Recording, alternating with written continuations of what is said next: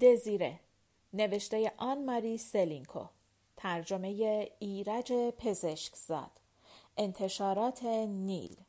گوینده دینا کاویانی. فصل سی و چهار. پولت دوباره پرسید خب چه شد؟ کدام یک عاشق من است؟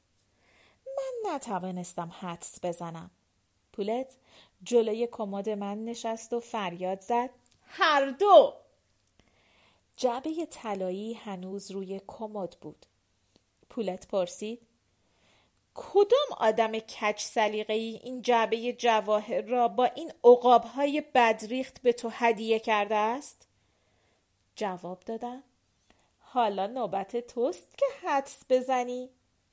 پولت چین به پیشانی انداخت با علاقه زیاد فکر می کرد.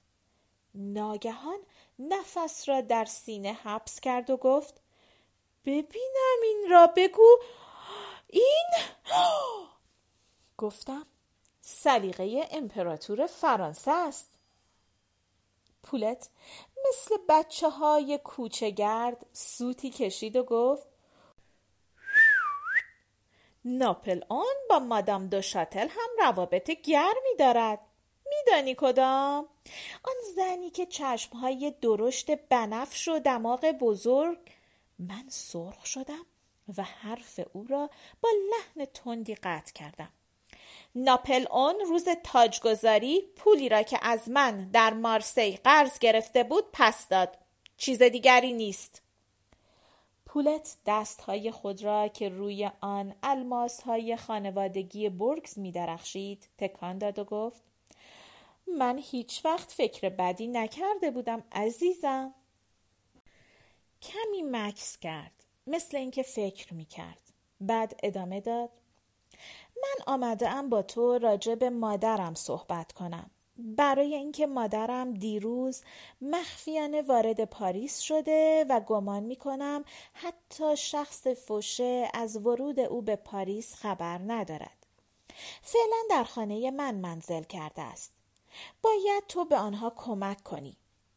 من بدون اینکه مقصود او را بفهمم پرسیدم به که کمک کنم؟ پولت گفت به مادرم و ناپل آن بعد خندید و اضافه کرد خیلی نگرانم. برای اینکه ناپل آن می‌گوید که مادرمان باید با تشریفات مخصوص به محض ورود به تویلری برود و نسبت به او مراسم احترام را به جا بیاورد.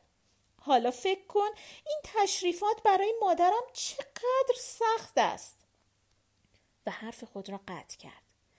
من هر چه کردم نتوانستم قیافه مادام لسسیا را در حین ادای مراسم احترام در تویلری پیش چشم مجسم کنم. و خیلی عصبانی است چون مادرم عمدن زیاد در راه مانده است که در مراسم تاجگذاری حاضر نباشد. پولت با قیافه متفکر لب زیر را گاز گرفت. اوه چون مادرمان نخواسته است شاهد فتح و موفقیت او باشد سخت عصبانی است. و مجنی تو باید وسیله فراهم کنی که اینها البته به ظاهر بر حسب تصادف در محلی یکدیگر را ببینند و بعد تنهایشان بگذاری. آن وقت دیگر انجام تشریفات مهم نیست. فکر می‌کنی بتوانی همچه کاری بکنی؟ من نفس عمیقی کشیدم و گفتم اوف شما واقعا خانواده عجیبی هستید. اما پولت از این توهین من نرنجید. تو خانواده ما را خوب می‌شناسی. وانگهی؟ شاید میدانی که میان خواهرها و برادرها من تنها کسی هستم که ناپل اون را واقعا دوست دارم. من به یاد روزی افتادم که چند سال پیش پولت همراه من تا جلوی مقر فرمانده نظامی مارسی آمده بود. جواب دادم بله می‌دانم. پولت شروع به جلا دادن ناخونها کرد و گفت سایر خواهرها و برادرها منتظر ارث او هستند. وانگهی از وقتی که ناپل اون دو پسر کوچک لویی و اورتانس دوبارنه را به پسرخواندگی قبول کرده است دیگر صحبتی از ولیعهدی ژوزف نیست و ژوزفین اصرار دارد که ناپل اون به نوه های او عنوان پرنس بدهد و بدتر از همه میدانی چیست؟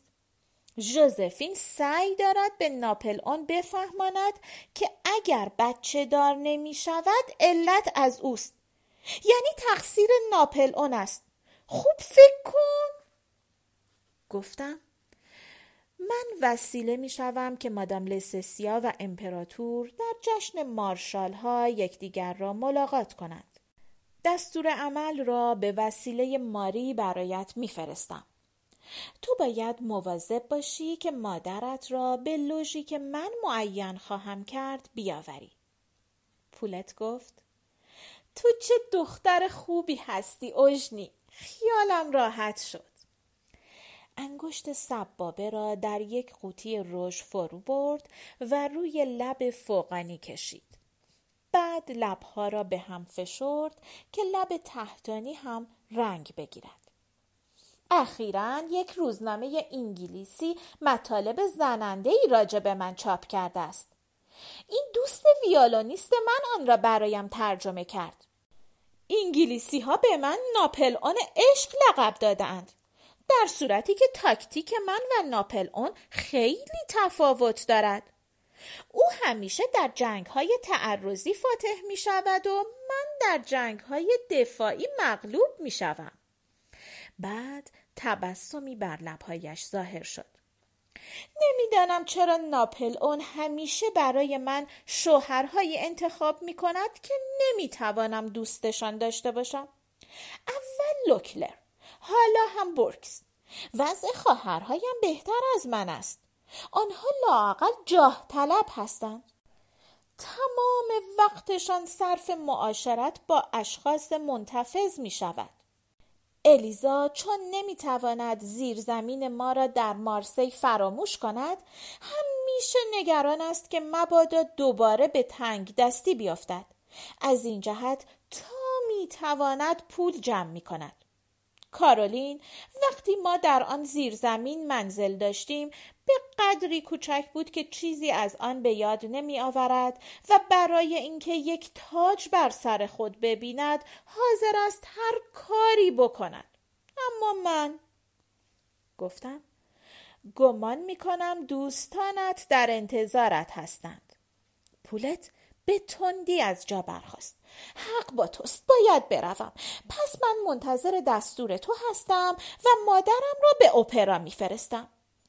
سری فرود آوردم و گفتم بسیار خوب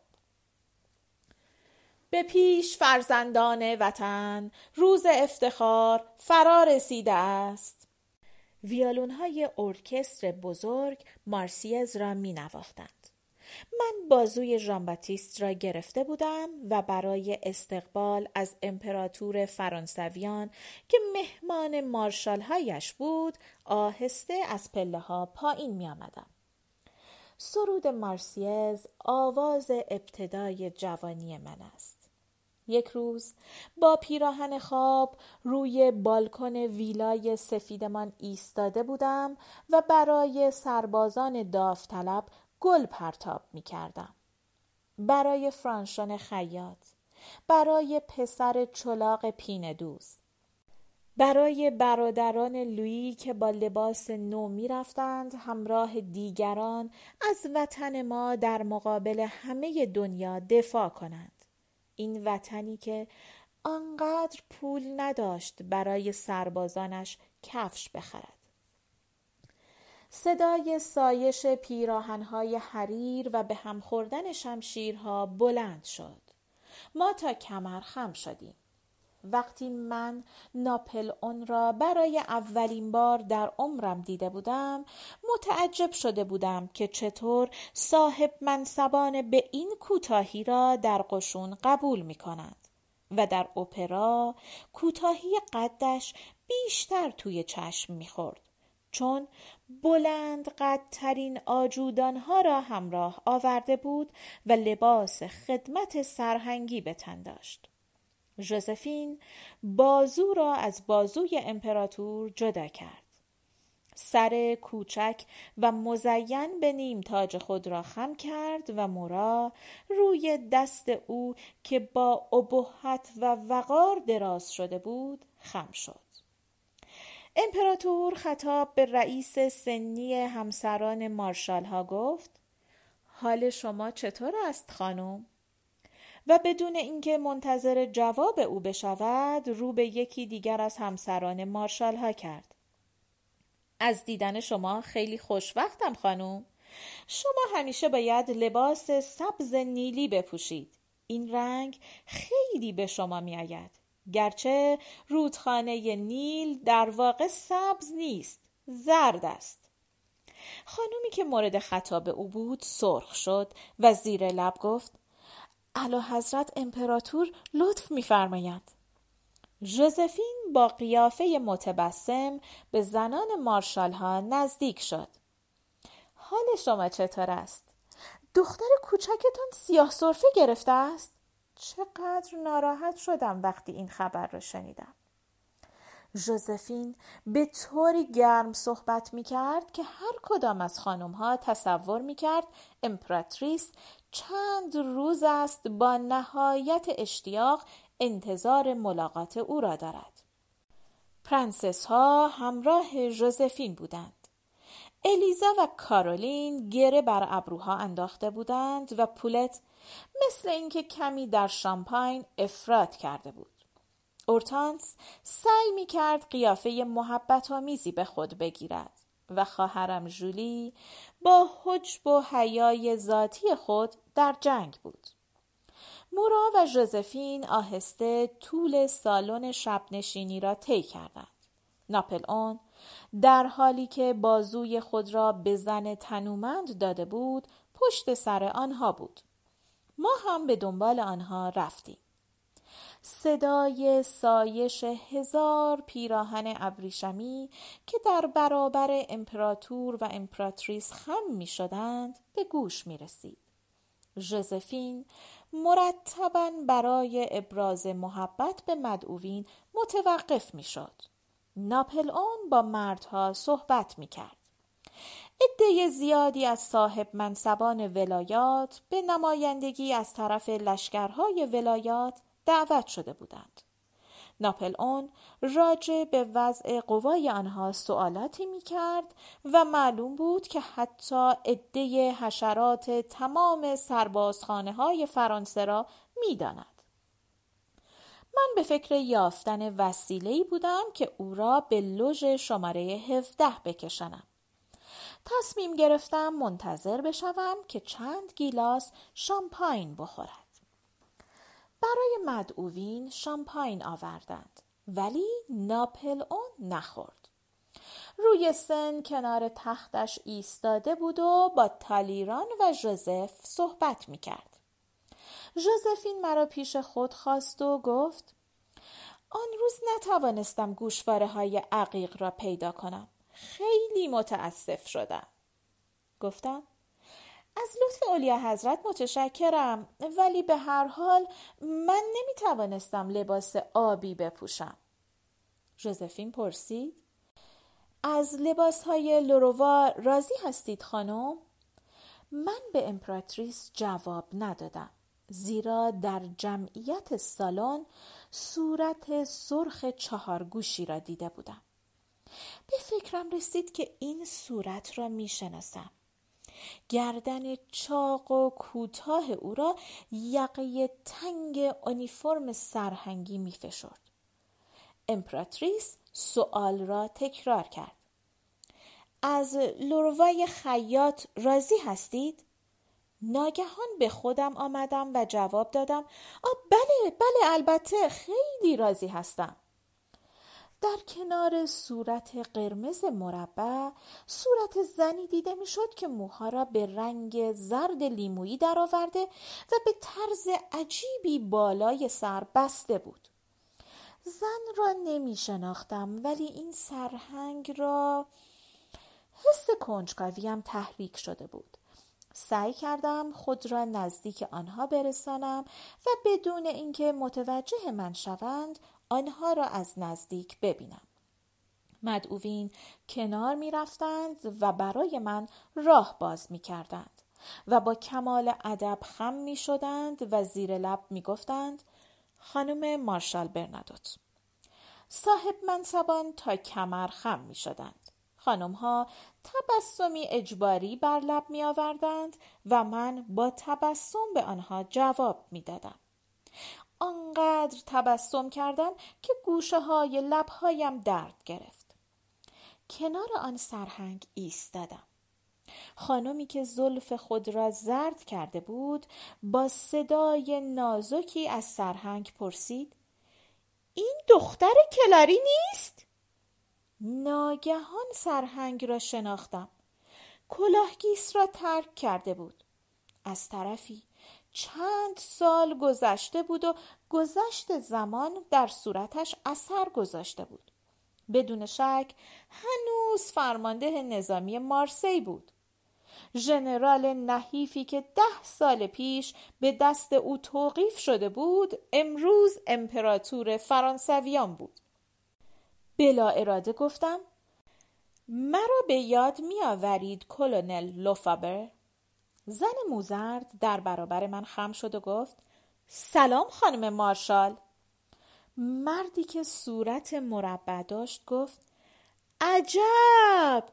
دختر فرانسوا کلاری هر دو با ناراحتی منتظر شدند که من چیزی بگویم. گفتم خیلی وقت است که به مارسی نرفتم. زن موزرد شانه های لاغر خود را بالا انداخت و گفت چیزی گم نکرده اید هنوز همان خرابه است که بود. من در حالی که در چشمهای آبی روشن مرد نگاه می کردم گفتم اگر میل داشته باشید محل مأموریتتان را تغییر بدهید کلونل لوفابر. مادام لوفابر با هیجان میان حرف من دوید. شما از امپراتور خواهش می کنید که محل ما را تغییر بدهد؟ جواب دادم نه. از مارشال برنادوت خواهش می کنم کلونل گفت من با پدرتان دوست بودم. در این موقع تکانی خوردم. رقص پولونز شروع شده بود. لوفابر و زنش را فراموش کردم. دامن بلند پیراهنم را جمع کردم و بدون توجه به شعن و موقعیت خود به طرف دیگر سالن دویدم مدعوین سرتکان می‌دادند و برای من راه باز می کردند. رفتارم خیلی زننده بود. قرار بود مورا با جولی رقص پولونز را افتتاح کنند و من کنار پرنس جوزف قرار بگیرم. رقص شروع شده بود. جوزف کنار تخت ما ایستاده و انتظار مرا می‌کشید. کجا رفته بودید دزیره؟ زیر لب گفتم معذرت می‌خواهم. سپس با عجله به صف مدعوین که دو به دو مشغول رقص بودند ملحق شدیم. گاه گاه شوهر خواهرم نگاه غضبآلودی به من میانداخت و قرولند می‌کرد من عادت ندارم انتظار بکشم. من عصبانی ولی آهسته جواب دادم. تبسم کنید. تبسم کنید. مثل اینکه فراموش کرده بود چطور نگاه ها به برادر ارشد امپراتور و زن مارشال برنادوت دوخته شده است. امپراتور به انتهای سن رفته و با دورک مشغول صحبت بود. من به یکی از ها که سینی جامهای شامپاین را جلوی مدعوین می گرفت اشاره کردم و به امپراتور نزدیک شدم. ناپل آن صحبت خود را قطع کرد. یک خبر تازه برای شما دارم خانم. من با ژست اشرافی که پیش موسیوم مونتل یاد گرفته بودم جامهای شامپاین را به او نشان دادم و گفتم شامپاین؟ امپراتور با کمال ادب گفت به سلامتی شما خانم ولی فقط یک جرعه خورد و گیلاس را در سینی گذاشت چه می‌خواستم بگویم؟ ناپل اون چند لحظه مردد ماند و سرابهای مرا نگاه کرد. تا حالا به شما گفتم که خیلی خوشگل هستید خانم مارشال؟ نیش دورک تا بناگوش باز شد. پاشنه ها را به هم کوفت و گفت اگر علا حضرت اجازه بدهند می‌خواستم. امپراتور گفت برو دورک برو از خانم ها پذیرایی کن. و دوباره به تماشای من مشغول شد. تبسمی بر لبهایش نقش بست. گفتم علا حضرت می‌خواستند خبری به من بدهند؟ بعد با صدای بلند اضافه کردم. اگر مجاز باشم خواهشی بکنم می‌خواهم از اعلی حضرت خواهش کنم همراه من به لوژ هفده بیایند. ناپل اون ابتدا خیال کرد بد شنیده است. کمی خم شد. ابروها را بالا گرفت و تکرار کرد. به لوژ هفده؟ من با اشاره سر تایید کردم. ناپل اون سن را از نظر گذراند. ژوزف با چند نفر از خانم ها مشغول صحبت بود. ژوزفین با تالیران و لوی حرف می‌زد. مارشال ها و سایر مدعوین به رقص ادامه می‌دادند. چشم های ناپل اون شروع به درخشیدن کرد. رفتن ما به لوژ هفده ناشایسته نیست اوژنی کوچولو؟ گفتم علا حضرتا خواهش می‌کنم اشتباه نفرمایید. گفت لوژ هفده گفتید لوژ هفده. سپس به تندی اضافه کرد بهتر است مورا هم همراه ما بیاید. مورا مثل همه کسانی که نزدیک امپراتور بودند در تمام مدت از گوشه چشم ما را نگاه می کرد. به محض اشاره ناپل اون جلو دوید. من و مادام برنادوت به یکی از لوژها می رویم. راه را به ما نشان بده. هر سه از سن خارج شدیم و از راهی که میان مدعوین باز شد عبور کردیم. مهمانان در دو طرف راه صف بستند و در برابر امپراتور خم شدند. در پله های باریکی که به لوژها منتهی می شد ادهی به راز و نیاز مشغول بودند که با دیدن امپراتور با عجله متفرق شدند. صاحب منصبان جوان دست دختران را رها کرده و به حالت خبردار ایستادند. این منظره به نظر من خیلی مزهک آمد ولی ناپل اون گفت اینها خیلی بیبند و بار هستند باید با دپرو صحبت کنم. من میل دارم اطرافیان من مردمی منزه باشند. چند لحظه بعد جلوی درهای بسته لوژها رسیدیم. مرسی مورا. مورا پاشنه به هم کوبید و ناپدید شد. ناپل اون پلاک های شماره لوژها را از نظر گذراند. گفتم اعلی حضرت می‌خواستند خبری به من بدهند. خبر خوبی است؟ ناپل اون گفت بله ما تقاضای مارشال برنادوت را که می‌خواهد حکومت ناحیه مستقلی را با تمام مسئولیت آن عهدهدار شود پذیرفتیم شوهر شما فردا به حکومت هانوور منصوب می شود. به شما تبریک می گویم خانم. مقام بزرگی است. من بدون اینکه بدانم این مملکت در کجا واقع شده است گفتم هانوور.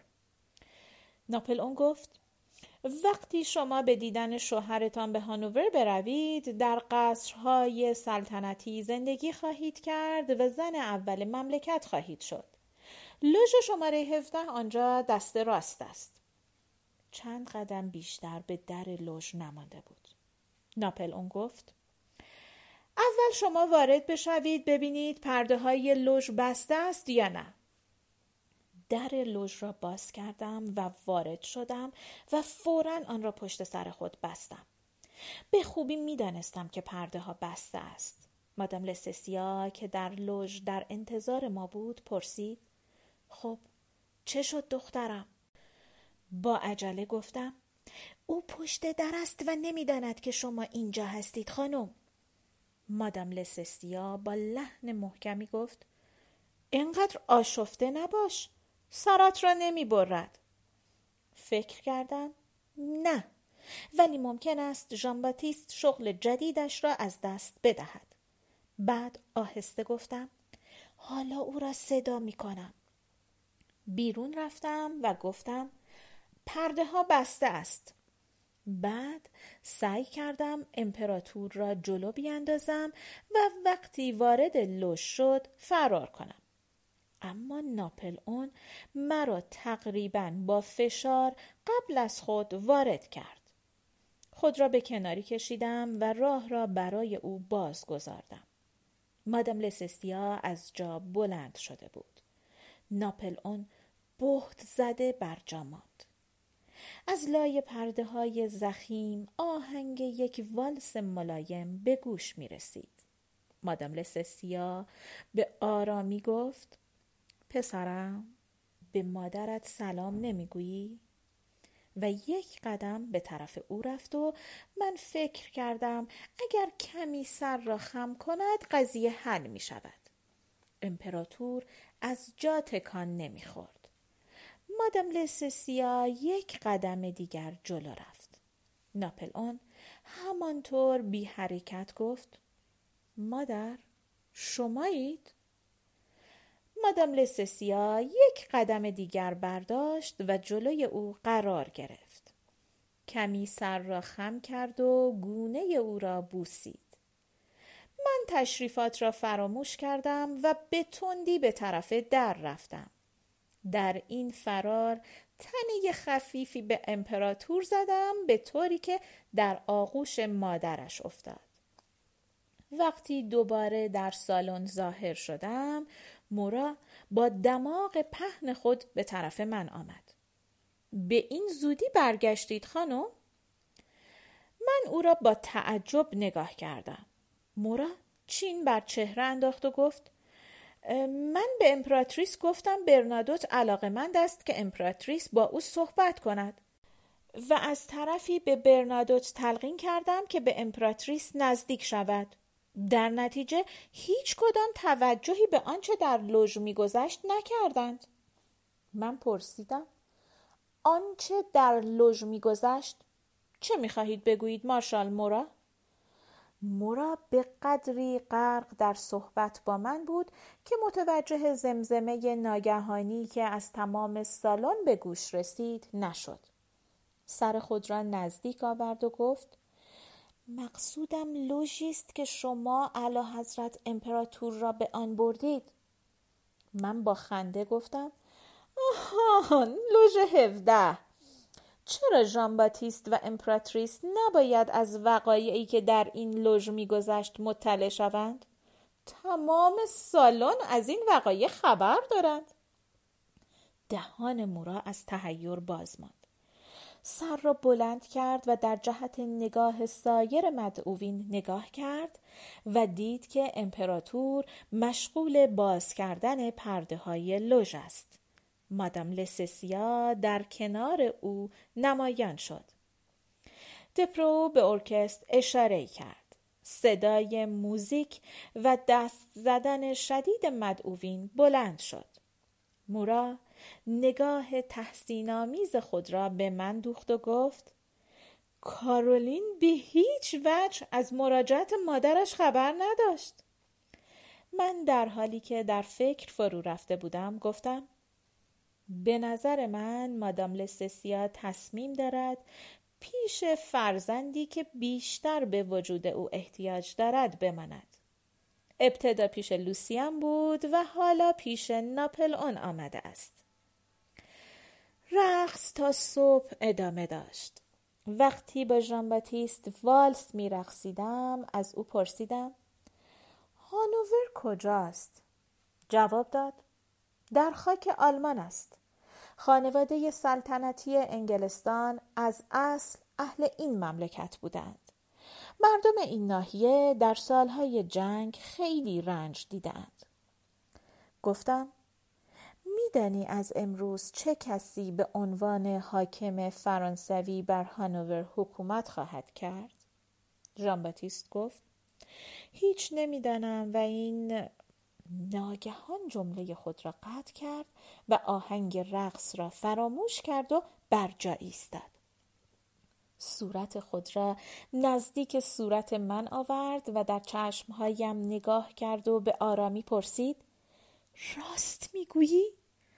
من با اشاره سر حرفم را تایید کردم ژان دوباره رقص را شروع کرد و زیر لب گفت حالا من به آنها نشان می دهم.